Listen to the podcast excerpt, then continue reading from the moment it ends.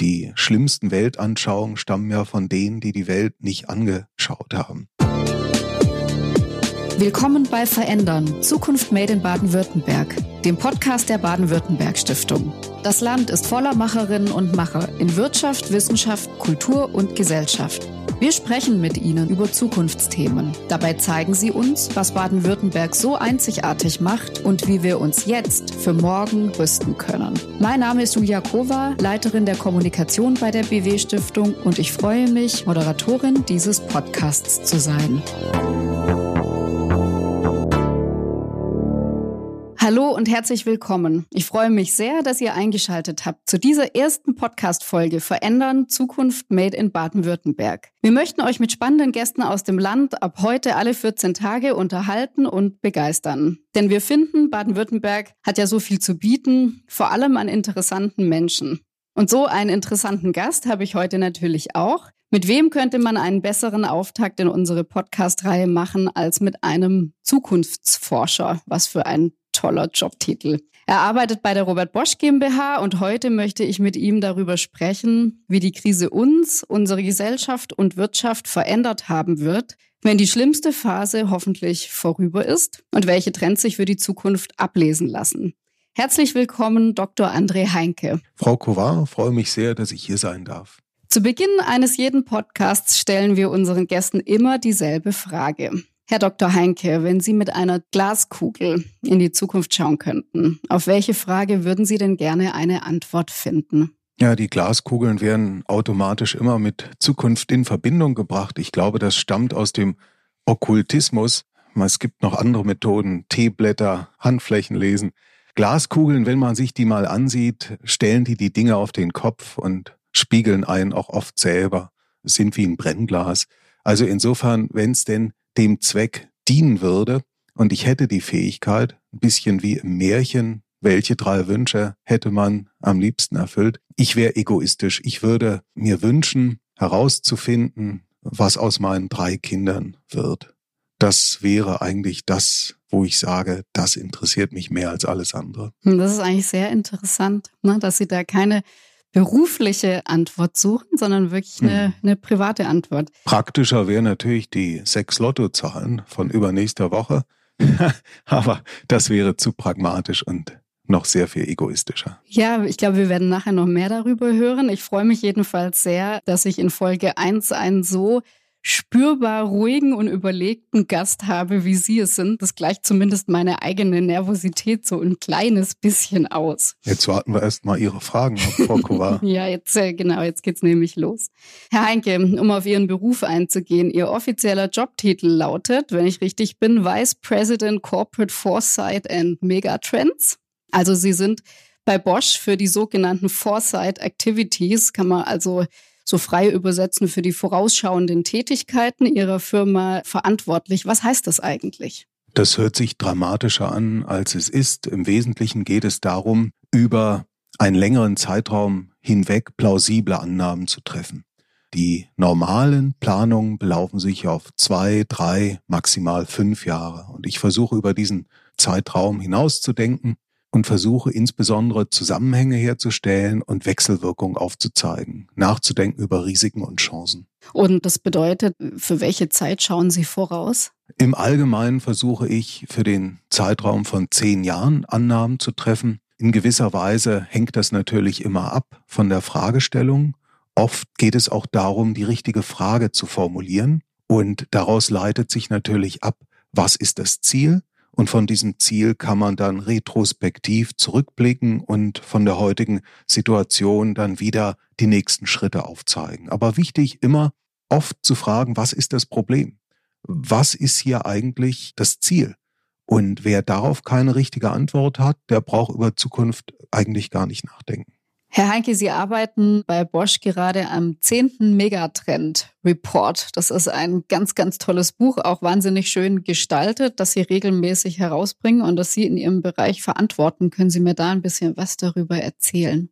Der Megatrend Report ist eigentlich im Kern eine Einladung zum Gespräch. Ein Buch, das einen provozieren soll, das über den Tellerrand blickt und das vor allem auch externe Experten konsultiert, die eine abweichende Meinung haben, die nicht den Leitartikel aus der Tageszeitung von gestern nochmal mit eigenen Worten wiedergeben, sondern die fähig sind, eigene Gedanken zu haben. Und diese Gedanken, die sollen nicht unbedingt Antworten geben, sondern sollen Fragen stellen, sollen neue Fragen aufwerfen. Das halte ich für die größte Qualität, die der Megatrend-Report haben sollte, neue Fragen aufzuwerfen. Und wie sammeln Sie diese Antworten ein? Indem vor allem die Herausforderung ist, diese originalen Leute, Experten, Denker, könnte man auch sagen, zu finden, aufzuspüren, dazu zu bringen, diesem Megatrend-Report ihren Rat zur Verfügung zu stellen. Ich zahle den Leuten nichts dafür, kann das nicht, ja, sondern es geht darum, die Bereitschaft herzustellen, innerhalb der Bosch-Welt 410.000 Mitarbeiterinnen und Mitarbeiter ein Forum zu finden, wo ja auch Lösungen hervorgebracht werden. Und diese Lösungen können nur entstehen, indem neue Wege eingegangen werden, indem provoziert wird, indem nachgedacht wird, was sind denn die Probleme der Gesellschaft? Was muss gelöst werden? Worauf sucht man Antworten? Wenn Sie jetzt sagen, es geht um Vorstellungen, auch um abstruse Vorstellungen, mit denen man sich beschäftigt, wie kommen Sie denn zu diesen Meinungen und Ansichten, die einfließen in diesen Zukunftsreport? Sind, sind Sie da viel auf der Welt unterwegs? Wie muss ich mir das vorstellen? Im Idealfall ja. Jetzt gerade nicht. Und das fehlt mir natürlich sehr, denn wenn man etwas schreiben will, das das andere bewegt, dann muss man sich selbst ansehen. Die schlimmsten Weltanschauungen stammen ja von denen, die die Welt nicht angeschaut haben. Insofern muss man zu den Leuten hinfahren. Man muss ungewöhnliche Wege gehen. Man muss Menschen aufspüren, die anders denken, die eigenständig denken, die originale Gedanken haben. Und dazu müssen sie sich aus dem gewohnten Umfeld herausbewegen, müssen viel zuhören, müssen filtern, müssen entscheiden, müssen sehr viel lesen und auch auf Empfehlungen reagieren von anderen, Freunden, Bekannten, die sagen, sprich doch mal mit der oder mit dem. Jetzt sind Sie ja seit fast 20 Jahren bei Bosch. Davor haben Sie aber einige andere Dinge gemacht. Sie waren zum Beispiel in der Zukunftsforschung bei Daimler, bei Sony in Tokio oder auch im Planungsstab des Auswärtigen Amtes, damals noch unter Joschka Fischer. Das heißt, Sie haben ja in vielen anderen Landes- und Erdteilen gearbeitet. Was macht denn für Sie das Arbeiten im Schwabenland aus oder was macht es vielleicht auch anders als anderswo? Sie sind ja auch selbst kein Schwabe, kommen ja woanders her. Ja, ich bin reingeschmeckter, wie es glaube ich heißt. Ich habe eine Schwäbin geheiratet und habe hier dem Land drei Kinder gegeben. Das qualifiziert mich zumindest, geduldet zu werden. Aber dieses Land macht ja das Internationale aus. Wenn ich höre, wo die Menschen sich auskennen, wo sie ihre Märkte finden, wo sie ihre Gedanken herbeziehen, dann ist dieses Land per se international. Und dieses Land macht aus, dass es erfindungsreich ist, dass es sich nicht auf sich selbst verlässt, dass es sich an den eigenen Haaren aus dem Sumpf zieht, dass es nicht nicht bequem ist. Ja, es ist fleißig per se. Da werden auch man, manche Klischees erfüllt. Aber dieses Fleißige hat es immer befähigt, anders zu sein und oft besser zu sein als andere. Wenn wir jetzt nochmal auf Ihren Job zurückkommen, Sie machen ja eben, wie gesagt, Zukunft schon sehr lange als Job. Wie hat sich denn Ihre Aufgabe, Ihr Tun im Laufe der Zeit verändert? Ich hätte nie gedacht, dass ich 20 Jahre für den gleichen Arbeitgeber tätig bin. Aber Bosch ist ja eine Welt für sich mit 410.000 Mitarbeiterinnen und Mitarbeitern, nur 130.000 davon in Deutschland.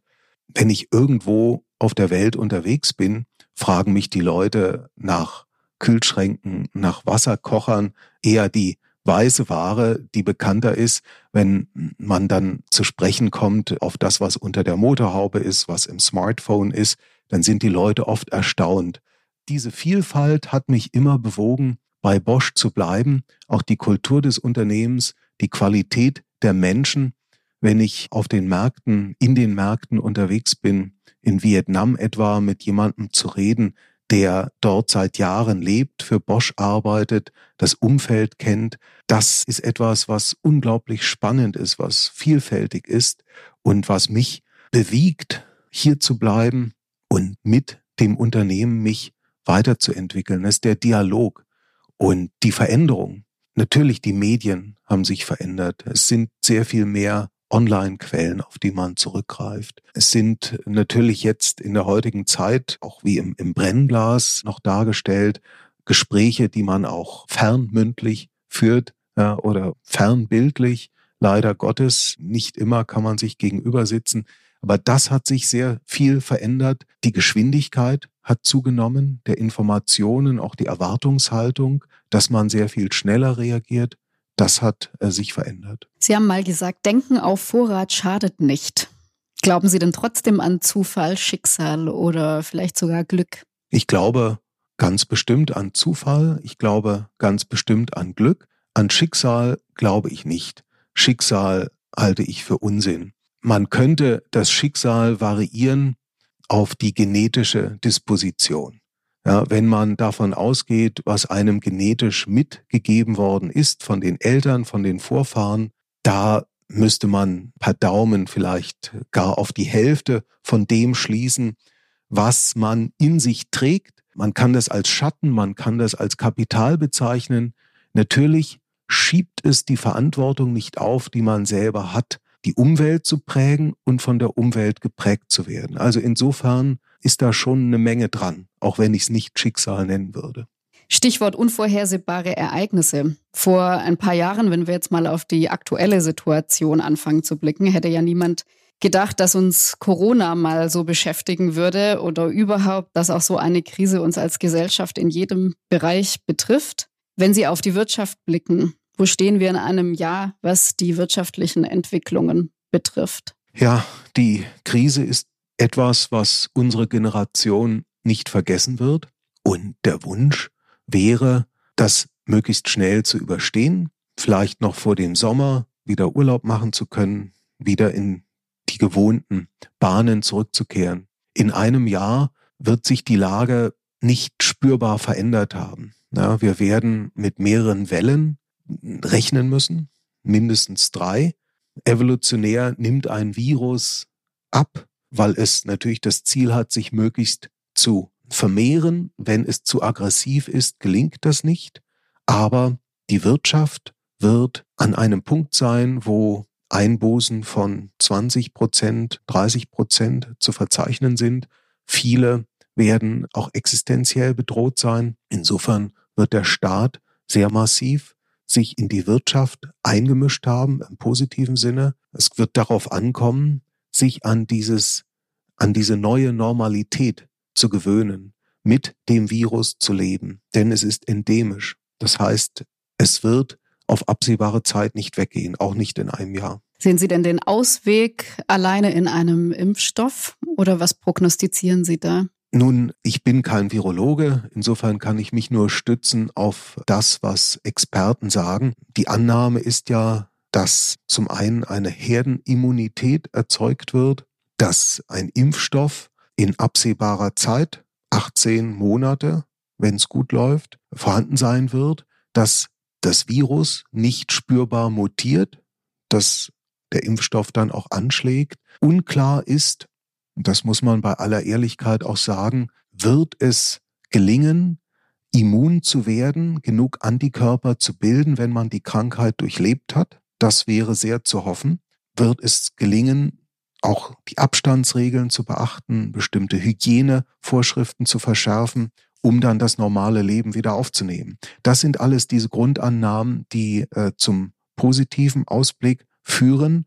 Wir müssen uns aber auch darauf vorbereiten, dass andere Krisen dazukommen, die wir heute noch nicht kennen und dass wir auch mit einer Lage umgehen müssen, die sich nicht spürbar verbessert. Insofern hieße das, sich anzupassen. Und wir haben die Fähigkeit dazu. Und wir werden sehr viel besser vorbereitet sein in einem Jahr, was Masken angeht, was, was Desinfektionsmittel angeht, was auch bestimmte Schleusen angeht für Arbeitseinrichtungen, für Institutionen. Das äh, sind alles Dinge, wo wir uns flexibel zeigen und damit umgehen werden im positiven Sinne. Was meinen Sie mit anderen Krisen? Nun, die größten Krisen sind ja aus diesen Wechselwirkungen heraus zu betrachten, was passiert mit dem Finanzsystem, wenn Kredite nicht bedient werden können. Was passiert mit Menschen, die ihren Arbeitgeber verlieren? Was passiert mit der Fähigkeit, neue Innovationen hervorzubringen?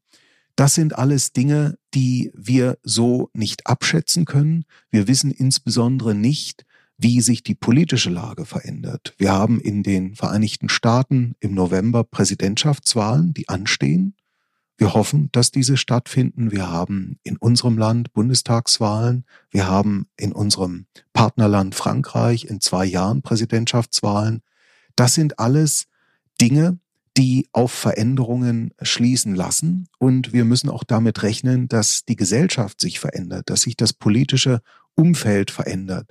Wir haben ja einen sehr martialischen Tonfall zurzeit. Es wird einem Virus der Krieg erklärt, ähm, auch wenn das Virus eigentlich recht teilnahmslos darauf reagiert. Aber so ein martialisches Gehabe verändert ja auch die Gesellschaft. Wenn sich die Lage nicht verändern wird, dann wird natürlich auch ein Frustrationslevel entstehen. Es werden Schuldige gesucht. Ja, das sind alles Dinge, die einen dazu bringen, immer wieder auch auf Expertenrat zu hören, das heißt der Ratio zu folgen, den Argumenten. Solange das so ist, haben wir die Lage im Griff. Was macht das mit unserer Demokratie? Diese ganzen Entwicklungen, die wir jetzt haben, und wenn Sie auch von einem, einem veränderten Tonfall, einer veränderten Sprache sprechen, was erhoffen Sie sich da, aber was befürchten Sie vielleicht auch? Frau Kovar, das ist eine entscheidende Frage, denn die Demokratie ist auf Nähe angewiesen, auf Wahlen. Die Wahlen werden sich verändern müssen. Wir haben das gesehen in Wisconsin bei dem Abstimmen über den Präsidentschaftskandidaten. Briefwahlen werden eine neue Relevanz haben, Online-Abstimmungen, aber damit natürlich auch die Möglichkeit, diese Wahlen, deren Ergebnis zu beeinflussen. Wir sehen auch bei unserem Partnerland Ungarn, dass dort in der Tat auch sehr undemokratische Dinge stattfinden, Ermächtigungen, die per se europäischen Werten widersprechen. Diesem Streben nach Machtgewinn zu widerstehen, Checks and Balances beizubehalten, das heißt eine Mächteteilung, eine Gewaltenteilung auch in Krisenzeiten herbeizuführen, nicht dem starken Mann, dem Rattenfänger zu folgen, das wird eine große Herausforderung sein, die immer auch darauf abzielen wird, Freiheiten zu erhalten, Demokratie zu bewahren und Gesellschaften wieder in die Lage zu versetzen, Resilienzfähigkeiten zu entwickeln. Das heißt, nicht umzufallen, nicht in Diktaturen abzurücken, deren Begründung sich aus Umweltveränderungen oder aus Viren oder aus äh, politischen Entwicklungen speist. Wenn Sie der Bundesregierung aktuell etwas raten dürften, gäbe es da etwas, was Sie ihr gerne sagen würden? Mehr europäische Solidarität wagen. Das sehe ich als größtes Versäumnis der gegenwärtigen Bundesregierung, dass dieser Rückfall auf das Nationale in Deutschland genauso stattfindet wie in anderen Ländern. Da haben wir eine andere Verpflichtung, denn Deutschland ist das Land und Baden-Württemberg als das Kernland neben Bayern als Exportwirtschaft, Nordrhein-Westfalen, das sind die großen Länder in Deutschland, mit Deutschland, die dafür sorgen müssten, dass wir auf unsere Nachbarn blicken, dass wir Solidarität üben, dass wir an den Tag nach der Krise denken. Die größte Gefahr ist wirklich, dass das europäische Projekt scheitert und dem zu widerstehen, da müssen wir heute etwas dafür tun. Jetzt sind wir ja in Baden-Württemberg bekanntermaßen das Land der Tüftler und Erfinder. Was macht uns denn so besonders oder was macht uns denn in Ihrer Sicht aus und gibt uns vielleicht auch einen Vorteil gegenüber anderen Bundesländern? Als ich nach Baden-Württemberg zog 2004, da war das nicht unbedingt eine Liebe auf den ersten Blick. Natürlich landschaftlich schön, ja, Stuttgart bietet eine Menge Kultur, die Gastronomie ist fantastisch, die Menschen sind freundlich, aber was mich dann eingenommen hat für dieses Land ist, dass man die Erfolge nicht offen zur Schau stellt, dass man bescheiden miteinander umgeht, dass man den Pelz nach innen trägt, dass man beim Auto nicht das größte Typenschild hinten dran hat und den kleinsten Motor unter der Motorhaube, sondern umgekehrt. Einen starken Motor und hinten kein Typenschild. Das finde ich fantastisch und das nimmt mich auch ein. Und äh, meine Frau ist Schwäbin. Die Fähigkeit, Dinge immer vernünftig zu erledigen, das erstaunt mich bis heute. Äh, nicht zu improvisieren, sondern sozusagen immer perfektionistisch zu sein.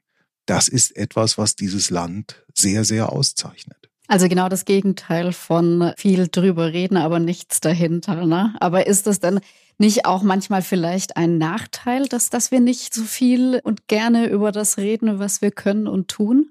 Nein. Ich glaube, unterschätzt zu werden ist besser als überschätzt zu werden, denn auf dieser Basis entsteht ja Vertrauen und Nachhaltigkeit. Stichwort Baden-Württemberg. Sie haben vorhin ähm, gesagt, Sie nehmen an, die Wirtschaftsleistung wird zwischen 20 und 30 Prozent zurückgehen. Was bedeutet das zum einen für Baden-Württemberg als Exportland, aber vielleicht auch mit Blick darauf, was wir tun können, um uns gut aufzustellen, um mit dieser Krise umzugehen? Was raten Sie dem Land? Sich auf das zu konzentrieren, was es immer gut konnte, sich auch auf Kernfunktionen zurückzuziehen, vielleicht auch Überschüssiges zu beseitigen im Sinne von Stärken der effizienten Strukturen. Man sieht jetzt auch, wie sich Spreu vom Weizen trennt. Neue Partnerschaften werden sich finden. Es wird aber auch die Innovationsfähigkeit gestärkt. Wir sehen das bei einzelnen Unternehmen, die in der Tat auch Chancen sehen. Das ist nicht nur der Medizinbereich, sondern auch die Textilindustrie oder auch die Fähigkeit von Unternehmen wie Daimler oder Bosch, auch Unterstützung zu leisten für andere Industrien, etwa was das Testen angeht oder was die Sensorik angeht, was auch die Vernetzung angeht. Das sind alles Dinge, die hier im Lande sehr gut beherrscht werden und wo man auch andere positiv beeinflussen kann. Wird das dann auch so sein in puncto Digitalisierung? Weil oft hat ja jetzt die Debatte äh, den Tenor, dass die Krise auch ein richtiger Schub in Sachen Digitalisierung sein könnte. Sehen Sie das auch so? So ist das. Es ist ein Katalysator ohnegleichen. Ja, man sieht das an den Zahlen für die Konferenzanwendung Zoom, die von ein paar hunderttausend auf viele Millionen hochgeschnellt sind. Wir sehen das auch bei der Anwendung im Bildungsbereich. Wir werden bei den Schulen einen massiven Schub sehen. Wir werden aber auch bei den ganzen Wertschöpfungsketten werden wir im Einkauf, werden wir sehen, dass die Plattformen gestärkt werden. Und dort ist die große Herausforderung, das auch von der Wertschöpfung im eigenen Land zu halten, nicht abhängig zu werden von amerikanischen Plattformen, sprich Amazon, Facebook, Google, Apple, denn das war vor der Krise da und das ist durch die Krise schonungslos freigelegt worden, dass wir dem Risiko unterliegen, hier dem Land die Grundlage zu entziehen bei der Wertschöpfung, ja, dass wir reduziert werden in der Wertschöpfungskette auf hintere Plätze. Und das müssen wir klar erkennen. Das sind auch die Chancen, die in dieser Krise liegen. Aber das ist interessant. Also Sie sagen zum einen im äh, politischen Sinne mehr Vernetzung, mehr Mut zu Europa, mehr zu seinen europäischen Partnern stehen. Aber im Bereich Wirtschaft, Innovation doch auch Rückbesinnung auf seine eigenen Stärken und schauen, was können wir im Land erhalten und vielleicht auch entwickeln. Ist das richtig? Ja, man muss immer bei dem anfangen, was man selber kann. Aber es wird nicht so sein, dass alles in nationalen oder in regionalen Grenzen stattfinden wird. Natürlich wird man Unabhängigkeiten schaffen wollen bei ganz grundlegenden Funktionen, medizinischen Funktionen, Versorgungsfunktionen. Aber die Globalisierung ist nicht zu Ende. Die Globalisierung wird eine andere Form annehmen, wird insbesondere auch stärker auf zwei Lager reagieren müssen. Einmal ein chinesisches und zum anderen ein amerikanisches Lager. Und dort die Unabhängigkeit zu erhalten, geht nur, wenn man Fähigkeiten einbringt, eigene Fähigkeiten. Wodurch wird man denn interessant für andere? Indem man Lösungen anbietet, die andere nicht haben oder nicht in derselben Qualität. Wie machen wir uns denn in äh, Baden-Württemberg besonders interessant für andere? Indem effizienter Dinge, Lösungen angeboten werden, die basieren auf dem, was man immer schon gut konnte. Und das heißt, in der Mobilität ist Baden-Württemberg ein Kernland weltweit. Es ist das Land, in dem das Automobil erfunden wurde. Es ist aber auch das Land, das etwa im Maschinenbau, bei der Lasertechnologie, in der Medizintechnologie viele Fähigkeiten entwickelt und bei der künstlichen Intelligenz wird das etwas sein, was aufbaut auf der Bildungslandschaft, auf dem mittelständischen Sektor, der im Land existiert. Und das sind Dinge, die für andere hochinteressant sind. Denn die Vernetzung heißt, man muss auch Dinge vernetzen können, die hergestellt werden, die man anfassen kann. Das sehen wir auch in dieser Krise. Wir brauchen Dinge, die wir im täglichen Leben einsetzen, mit denen Güter von A nach B transportiert werden oder die Körper schützen, die Personen schützen, die Institutionen schützen. Das kann alles im Land sehr gut entwickelt werden. Wenn wir dabei bleiben, was die positiven Auswirkungen der Krise sind. In unserem Vorgespräch haben Sie, das fand ich sehr interessant, von einem sogenannten Memento Mori gesprochen. Einem Zustand, frei gesagt, der uns unsere eigene Vergänglichkeit wieder stärker vor Augen führt.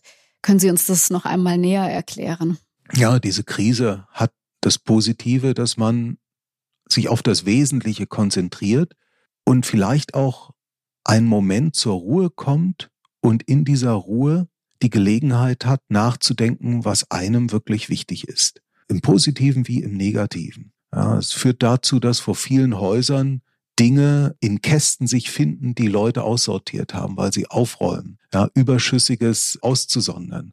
Aber auch nachzudenken, was will man denn erreichen in der Zeit, die einem bleibt? Ja, das verdrängt man ja oft, dass man nicht ewig jung und, und innovativ und gesund sein wird, und das ist vielleicht etwas, was einen dazu bringt, nachzudenken, was will ich erreichen? Sie haben ja auch mal gesagt, dass Sie grundsätzlich Optimist sind, ne? ergänzend durch den Zusatz, ich habe ja auch drei Kinder.